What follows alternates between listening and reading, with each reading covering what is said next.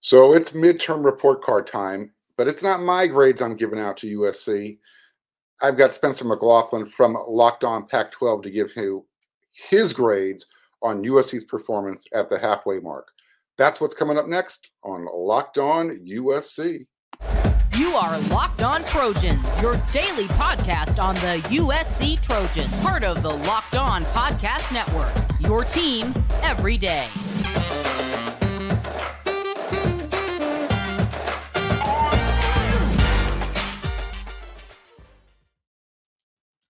Fight on, everyone. I am your host, Mark Hulkin, and thank you for making Locked On USC your first listen every day. Whether you're watching on YouTube or wherever you download your podcast, we are free. And if you are watching on YouTube, do me a favor, hit that subscribe button. It means a lot. And if you already have, thank you so much. All right. Um, got a special guest here for you. We don't do this too often. So when we bring someone on, they are special.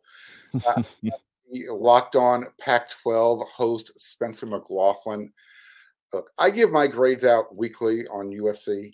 I want to get an outside perspective on how USC, uh, how they grade out so far through six games. They're 6 and 0. Um, that's 100% on anybody's uh, grading chart. But we got to go a little bit deeper. So, on this first segment, uh, I'm going to have Spencer give us grades on the offense. We'll go by position and position group uh, because at QB1, we've got one player to talk about this year. His name's Caleb Williams. Spencer, thanks for joining us. Hey, it's great to be on with you, Mark, and uh, all, always happy to talk anything across the Conference of Champions as long as USC is still in it. Yeah, well, we'll be here for a while, so we'll, we'll yeah. be here for a minute. A lot longer, a lot longer than people think including this one, three seasons. That's true. Or no, two seasons. Two more seasons. Two yes. more. This one and next year, and then we're out of here. So you've had a chance to uh, watch USC from uh, from the couch. Um, I know you're a big Oregon Ducks fan, so they're having a good year as well. Maybe they'll see each other. Maybe they won't. But based on what you've seen so far, if I was to say, Spencer, give me the grades on USC's offense, and we're going to start. I'll, you can give me their overall grade at the end of it, but give me uh, the grade by position. And we'll start with Caleb Williams, Heisman contender. What do you got for him?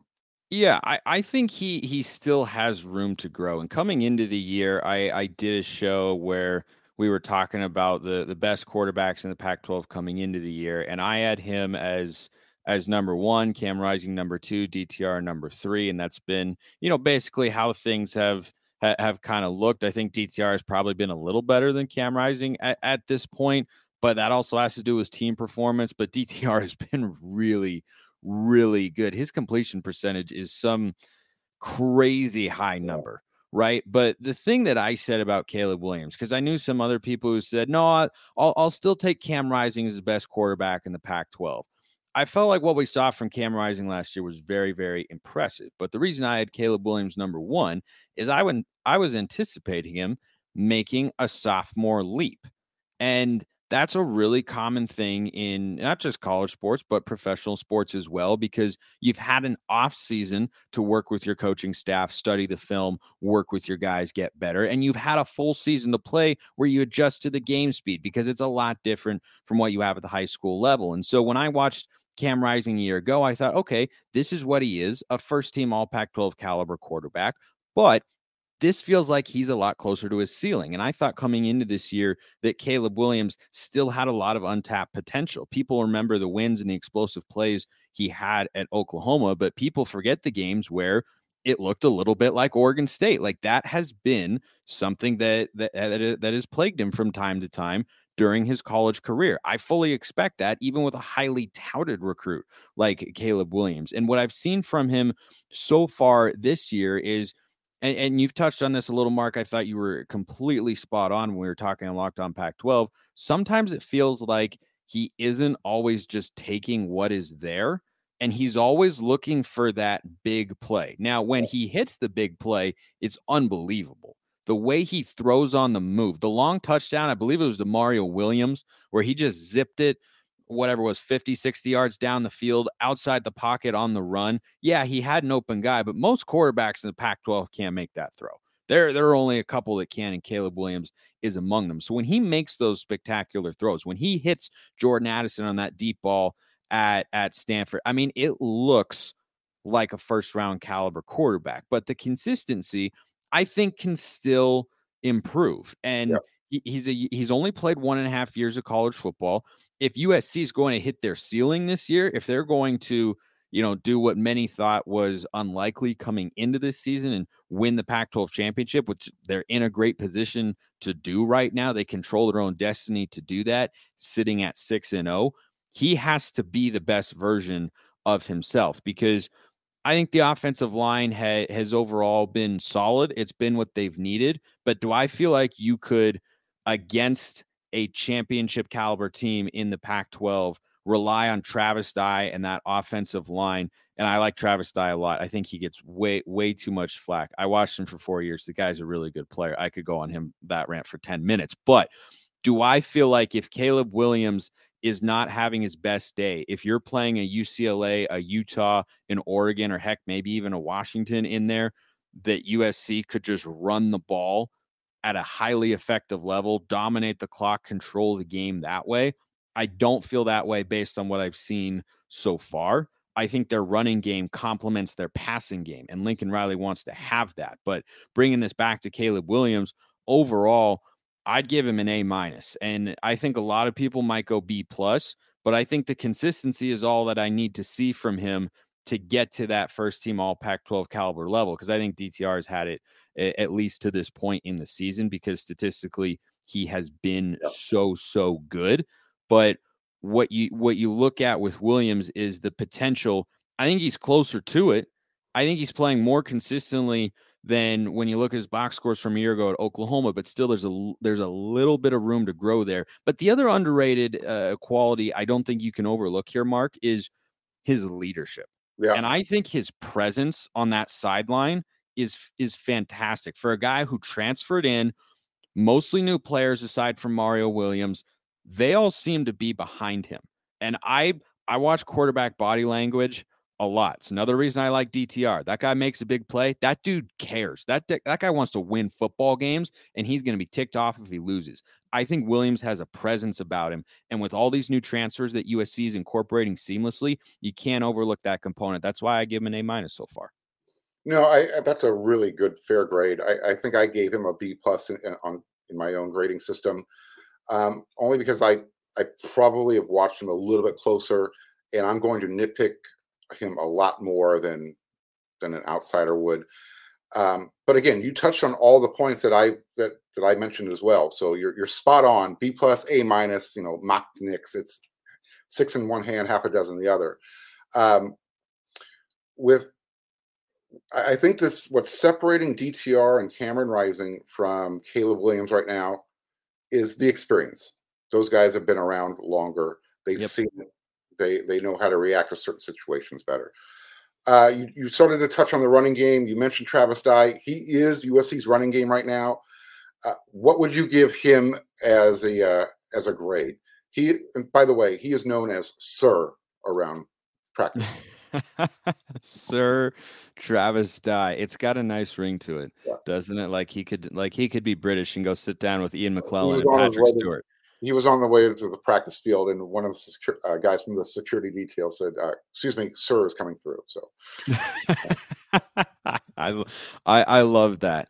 Yeah, um, I, I, yeah, uh, yeah. I I've been impressed with Travis Dye, and I'm not surprised at all that he's having this sort of success because you know, you describing him as he is USC's running game right now. I'm an Oregon fan. That doesn't surprise me in the slightest because CJ Verdell went down a year ago. And you know what Oregon did offensively, partially because they didn't have a philosophy that allowed them to get the ball to their wide receivers and tight ends as much as they should have. They force fed Travis Dye.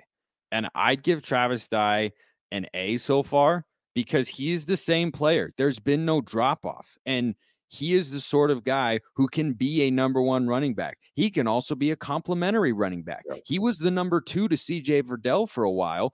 And I always watched those two run and thought, man, I kind of feel like Travis Dye's got to have an average yards per carry that's a little bit higher. And I believe he did. But the style that Mario Cristobal wanted to play when it came to running the football was, you know, be downhill, be a one cut or a no cut and, and just go and and be physical. But Travis Dye, I think the reason a lot of people will underestimate him is he doesn't look the part. Right. right? The best running back I've seen in the Pac 12 this year, and I thought this coming in was Zach Charbonnet. You could make a case for Tavion Thomas, but Charbonnet is so good. He, he you don't tackle the guy. How many times does he just run through tackles and he just get pushed out of bounds? He's tremendous. But he looks, when we watch on TV, TV is such a powerful thing in society. And when you look at Zach Charbonnet, you see how he can project to the next level and you see why he's good. But you look at Travis Dye and he looks like Mighty Mouse out there. He's itty bitty. And yet, when you watch him run, he's not someone who you might think, well, he's just got to go outside the tackles right? He he's just got to you know be out. Like no, you run him the between the tackles. That's primarily what he did at Oregon, and you don't see the explosion or the the it factor visually that you'd have with a Charbonnet or or a Tavion Thomas, and then all of a sudden he's got four or five more yards than you thought he was going to get on that play. That is what he's going to consistently do. I've watched every game he's ever played for four years. That is all he's ever done. Break more tackles than you think, get more yards than you think. And is he the sort of guy who's going to have explosive speed for a 65 yard touchdown? Not really. He can do that, but his shiftiness, his balance running between the tackles, and his ability to make a guy miss to pick up a few yards is really exceptional. And there were moments last year where he wasn't just Oregon's running game. He was their passing game too, because Anthony Brown refused to throw the ball downfield consistently. And his favorite target was Travis Dye. There were multiple games last year where he led Oregon in rushing and receiving. I yeah. thought it was a great get for Lincoln Riley in the offseason because I said he's going to know exactly what to do with Travis Dye. And that's all I've seen so far. It's been a great mesh. Yeah, he's not big. He's not fast. He doesn't do anything really exceptionally well. And but what he also doesn't do, he doesn't turn the ball over. Um, so uh, that's what you even really though want. he doesn't wear gloves, doesn't wear gloves. Right, right. right. I think uh, that's so, a, I think that's another thing too. Legitimately, he doesn't look the way other backs do with his size, and he's out there not wearing gloves. I I legitimately think that's why people say, "Oh, he's not that good." Re- like, really? Go look at the stats. He is the guy you want on the field and in your locker room and in your foxhole. He is just that dude. Um, moving along here because uh, we still got two more position groups to, to finish up with. Offensive line, uh, briefly, I'll just let you know that it's a veteran line. They are dealing with some injuries across the board. Taking that into context, um, give their pass protection a quick grade and their run blocking a grade, and then we'll move on to the wide receivers, tight ends. Yeah, I, I think the run blocking, from what I've seen so far, has been stronger than the pass protection, at least consistently. Doesn't mean in spurts that that it hasn't been there, but uh, I, I think I'll go because USC's offense has been successful. B in the run blocking and, and B minus. I, I don't think it's at, at a C plus for for the passing for the passing game, but when I watched USC's offense in the moments where they've had trouble this year, it's because Caleb Williams has has had to. I don't think he's a guy that breaks the pocket or contain before he needs to, but he's been doing it pretty often this year because he's had to. And if USC had a quarterback with Caleb Williams' arm talent, but had the mobility of a Tanner McKee or a Jack Plummer or Owen McCown or pick your Pac 12 quarterback who's not mobile. It's not very many, honestly. But if they had someone like that, then I think Trojan fans would feel differently about how this offensive line holds up in pass protection. And I think that's one of their big keys against Utah this week. You give Caleb Williams time. DTR showed you a week ago. Clark Phillips is really, really good, but the rest of the Utah defense is exploitable in, in in some areas in that secondary. And so I, I, think their pass protection has has left a little to be desired. I, I don't know how much injuries have, have, have played a part of that. I know that the, it's certainly been a component, but when I watch them play, I see Caleb Williams sometimes running to extend plays, yes. probably more often than he would like, and I know that that's not what Lincoln Riley is is hoping the offense can do. And I think if they keep him in the pocket, he will stand there and make throws. But if you force him out of the pocket, he's got the mobility to move. Yeah, uh, uh, you. I think you hit the nail on the head with the O line um, both ways there. All right, uh, real quick before uh, we, we break off into the next to the, on the other side of the ball, wide receivers, tight ends. Um, USC doesn't hasn't really used their tight ends a lot. They've used them in spots. Malcolm Epps has a you know a few touchdowns. Um, they're they're they're typically used to help with the blocking scheme, and that's why they've been really good in the run game. What would you rate the, the receiver tight end group as a whole uh, as far as production so far? I, I don't fault the tight ends necessarily because I think when you have receivers who are at I, am going to say an A minus level for mm-hmm. for the entire unit, uh, the way that USC has had this season, I don't fault Lincoln Riley for for using them almost excessively, right? Or being the feature of of the offense and then countering with Travis Dye, like, hey, look over here, here's a tunnel screen. Yeah, psych, we're running that way with Travis Dye, and suddenly he's running in into your secondary. So when you've got Jordan Addison, Mario Williams as the top two guys, and that's far from the only talented pair of receivers you have in that room. I don't fault Lincoln Riley for using them a lot. However, I, I the reason I won't put this group at an A plus where some people think it might be is Lincoln Riley has used the tight ends a lot in the past. That right. was a heavy feature of the Oklahoma offense. And I think what he's seeing is the, the tight ends can do some things here and there, but they're not up here to where he feels like they need to be or should be an integral part of the passing game before they really get down into the red zone, right? I don't think he feels he has the sort of exploitable matchups at that position group. And maybe he won't you know, use them as much as he did at Oklahoma, but he had Stogner, he had Mark Andrews, he had Calcaterra. Like they were not just guys who were using the red zone. They they were getting chunk plays as Oklahoma would move the ball down the field. And so I think he he just sees some limitations there and and says, look, these are my best players. They're on the perimeter. So I'm going to go get them the ball. And he's done that with with a high level of, of success so far. And I, I don't expect that to change. You know, if he finds a tight end recruit he likes, then I'd expect him to be more incorporated into the offense than what Trojan fans have seen so far this year. But maybe he looks at th- this group of receivers headlined by a couple transfers and says, yeah, maybe I can just make do in this particular conference conference with receivers because the the Pac-12's corners are not as good as what he saw in the Big 12, though that conference wasn't exactly known for defense. So, you know, I I I wonder what what exactly that that all looks like. But if he felt like the tight ends were big time weapons and just huge mismatches, he would go to them and get them more involved.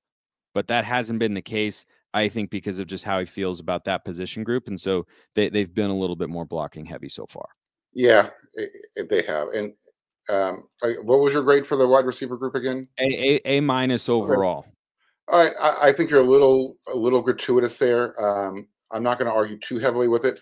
Only reason being is, um, you know, you brought you mentioned Mario Williams, you mentioned um, Addison, Jordan Addison. Thank you, but you still have players like Brendan Rice. You've got Taj yep. Washington, uh, Kyle Ford. They you the offense hasn't been as productive productive as it should be, and part of that is because I think of the chemistry between Caleb Williams and the wide receiver group. They brought in a lot of guys through the portal, so I think you're going to see. Uh, hopefully, you're going to see better chemistry between those two groups uh, in the second half of the season. Here, you're going to have to bet on it because uh, betonline.net is your number one source for all of your football betting info this season. You can find all the latest player developments, team matchups, news, podcasts, and in depth articles and analysis on every game you can find. And as always, BetOnline remains your continued source for all of your sports wagering information with live betting up to the minute scores for every sport out there. The fastest and easiest way to check on all of your favorite games and events, including Major League Baseball, which by the way, uh, Dodgers lost. That sucked. Uh, Spencer, I know you're your Mariners are My are beloved Mariners lost game one, but game two is coming. Playoffs. That's all that matters. We're yeah, we're in the playoffs. We're just we're just trying to accept and be happy with that. But also, it's the Astros, and I would really like to beat the Astros. And if you want to bet that, you of course go to Bet Online. You do. You have to head on over to BetOnline.net or use your mobile device to learn more. Bet Online, where the game starts. All right, so we are going to jump to the other side of the ball and jump right into the defense real quick before we break down the positions, what would you give the just letter grade? I don't need a whole lot of breakdown. Overall letter grade for the offense. Overall letter grade for for for USC's offense this year. That there's a lot of things to factor in. I I think I think you have to go in in the B plus range. Okay. I, I I think that's an appropriate grade because if you're gonna go A plus, that's like they've been perfect every week, right? And no, basically nobody attains that, right? So then an A is yeah, you've been you've been close to perfect every week. And USC, and, and you've pointed this out as well, Mark. They haven't played four quarters of offense yet, but as you also point out, they're working in a lot of new players, and that does take time. Yes. Like the chemistry between Caleb Williams and Jordan Addison now is better than it was in week one. And I bet you a month from now, it'll be even better and and, and so on and so on, assuming everybody uh, is able to stay healthy. So right. I, I think the offense is at a B plus because it's been the primary driving force, but I think the defense has done more certainly than, than I was expecting this year to this point in the season. I right. think they get a big test on Saturday against Utah. I think because Utah does well what USC's defense is worst at, and that's running the football versus stopping the run. That is, I think, the the most compelling reason it's such a major test is so far the defense, which I assume we were about to get to anyway. right now. Yeah, right. it is it, they have been so good against the pass this year, but they've been opportunistic yep. right? Which is a very good thing. I don't want that to be a negative word that everyone harps on me for. It's a very good thing to be opportunistic. But what I'm still waiting to see, and I think they showed it much more in this game against Washington State, is can they be a more complete, well rounded defense? Can they be a more boring defense? I don't know if you're a big golfer, Mark. I'm a huge, huge golfer. I play I played earlier today as we're re- recording this show. One thing that I have found is sometimes my best rounds are not ones that are littered with birdies on the scorecard. Those always help, but oftentimes my best rounds come when I can just go out and make a bunch of boring two putt pars. Mm. I want to see this USC defense as they try to make the next step forward, be able to put up more games, frankly, like they did against Washington State where they're metaphorically having boring two putt pars. Everybody likes the birdies to put a circle on the scorecard. Everybody likes the interceptions and the turnovers, and you still need to have those. But I want to see for USC's defense to take that next step, be in a in a place where they can just force some three and outs, just force some punts. Yeah, it's boring, it's not exciting, but you know what it is? It's effective and great defenses are not just reliant on the turnovers. And, and the other thing that, that I question for USC going in this game against Utah is the Utes typically are a very disciplined, well coached football team. And is USC going to be able to force two or three turnovers the way UCLA did a week ago in Salt Lake City? I think that's that's a legitimate question there. But the defense has certainly undergone a one year turnaround but I just wonder how long they can keep forcing many turnovers a game. But the Washington State game certainly step in the right direction. So, okay, as far as uh, my golf game, I'm Bill Murray from Caddyshack, and we'll just leave it there. Um, yeah, you want me carrying the, the carrying the bags. You don't want me swinging the sticks. um, let's start with the defensive line. You've got the maybe he's he's making a play as one of the best defensive linemen in the country. Forget the Pac-12 in Tuli Tuipulotu. Um, last week he had three sacks in the game against Cameron Ward and the Washington State. Nick Figueroa added two more, so they had literally put him in the dirt five times.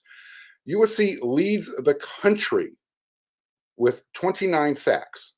That is number one. They are number one in takeaways.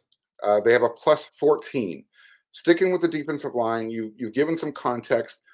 You saw what they did last week, and everyone thought, you know what, these guys didn't have enough depth. They aren't. They weren't going to be very good. You talk about how they they're susceptible against the run. Nevertheless, they're pitching shutouts in the second half. So it's with Alex Grinch, it's not always about the the Jimmies and the Joes as much as it's about the X's and O's and the effort.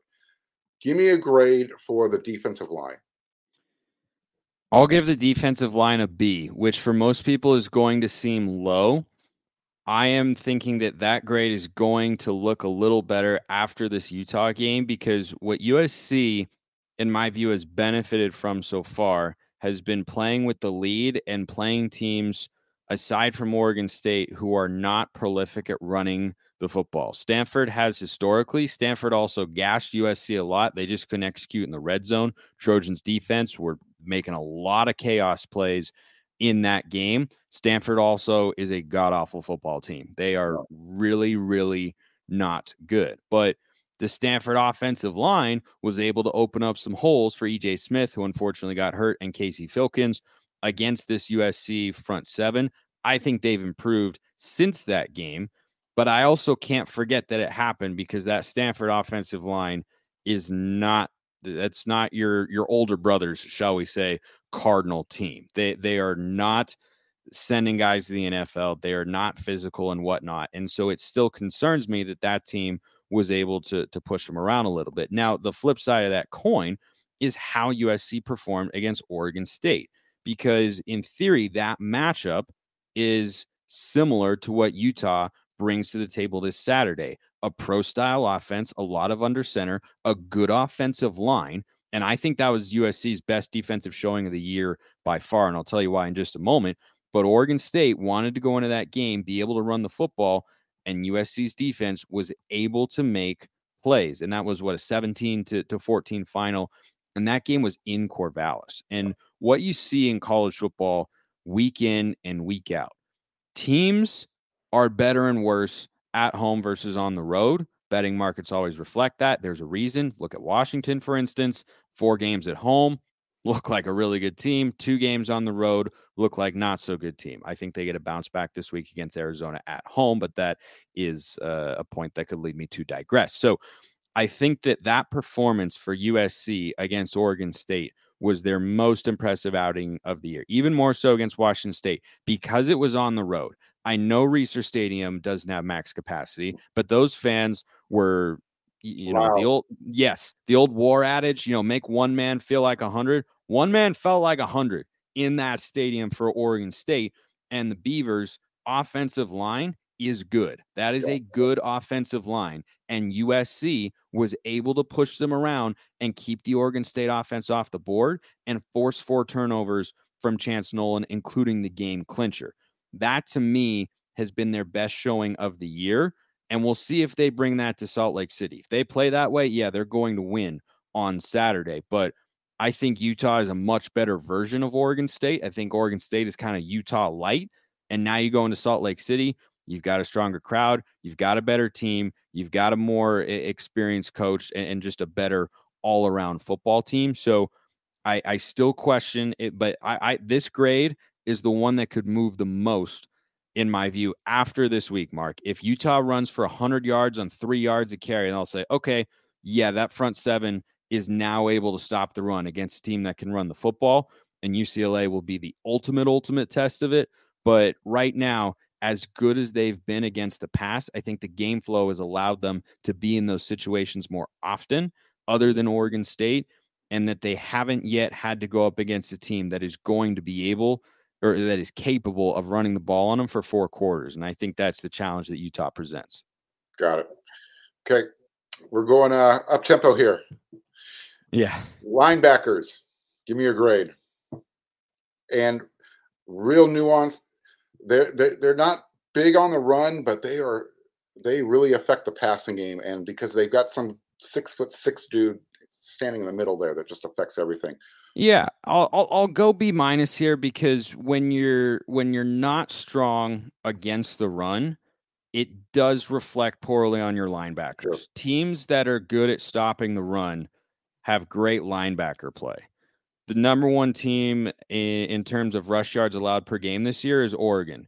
When healthy, their two linebackers are Noah Sewell and Justin Flowe, and those are two Sunday caliber guys. That's not a coincidence. Your front four plays a factor, like no no question about it. But no great run defense ever had middling linebacker play. But I agree with you, Mark. From what I've seen, they play well against the pass. And that also is not something you see from linebackers very often. So they deserve some credit in that sense. And then leaping forward to the secondary, I don't know how you can give them a grade that's not an A so far. They're hitting guys, they forced a couple fumbles, they're making turnovers, they're good in coverage. I, I haven't seen, maybe I've missed it. I haven't seen a blown coverage for them this year where they just allow some eh, was that was there one I'm glad you brought that up because it happened in this last game, but it happened with a backup. And Calen hmm. Calen Bullock got ejected for a targeting call. I hate um, that rule. Yeah, me too. I hate so, the ejecting. I'm fine with targeting. Stop ejecting kids. It's I agreed. The the the first play right after that, they went over the top on his replacement, and USC's uh, safety tried to tackle the guy to, to you know create the penalty, he just didn't tackle the guy, so they caught the ball, and you know, ball ended up there at the three or four yard. Was that the miraculous throw from Cam Ward where he had like yeah. an hour to yeah. throw and then he heaved it down? Okay, yeah. even that one was an incredible catch from the receiver. Like that's not even to me. Yeah, that's not even to me a, a completely busted coverage. It's a play that should not be allowed for sure. But the point that it was a backup just exemplifies what I'm saying even more, which is they're playing fast. They're they look like they're playing with so much confidence when I watch them. You know, that, like they, they are not afraid to come up and play press man because Mekhi Blackman and the other guys back there just knowing like, yeah, we're going to be able to make some plays, and they trust that their front four can get pressure, and that helps them as well.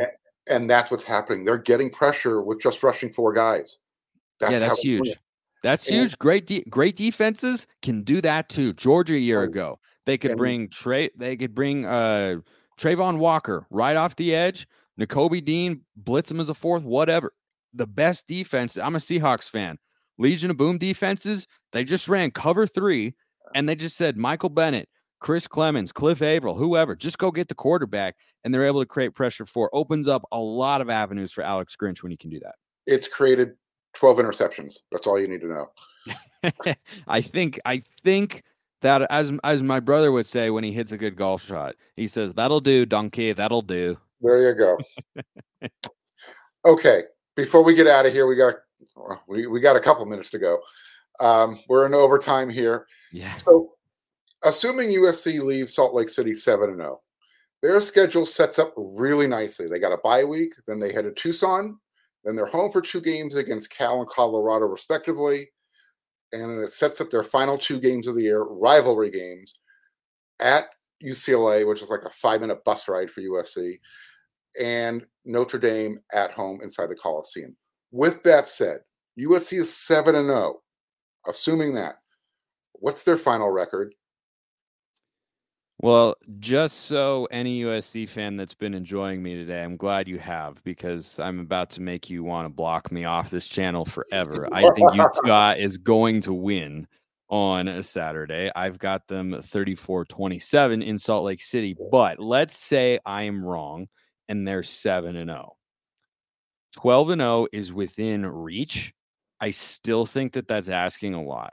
I'm very high on UCLA. I have been before since before the season started and they have rewarded my faith to this point because they look like a good and complete football team in more ways than one. They hired a new defensive coordinator. He's been doing a lot of really good things. Bill McGovern comes down from the NFL and their defense isn't amazing, but it's certainly vastly improved from what it has been the last couple of years, which was you know pretty much a, a, a joke for for multiple reasons that I could go on a 10 minute rant on. But if USC walks away 7 and 0, I don't think just because of their record they could get to 12 and 0, but because of the confidence they'd have to have. If you in this league can go on the road and beat Utah, which not a lot of teams have done, you get a jolt of confidence like the guys in Major League Baseball who use steroids back in the day. It juices you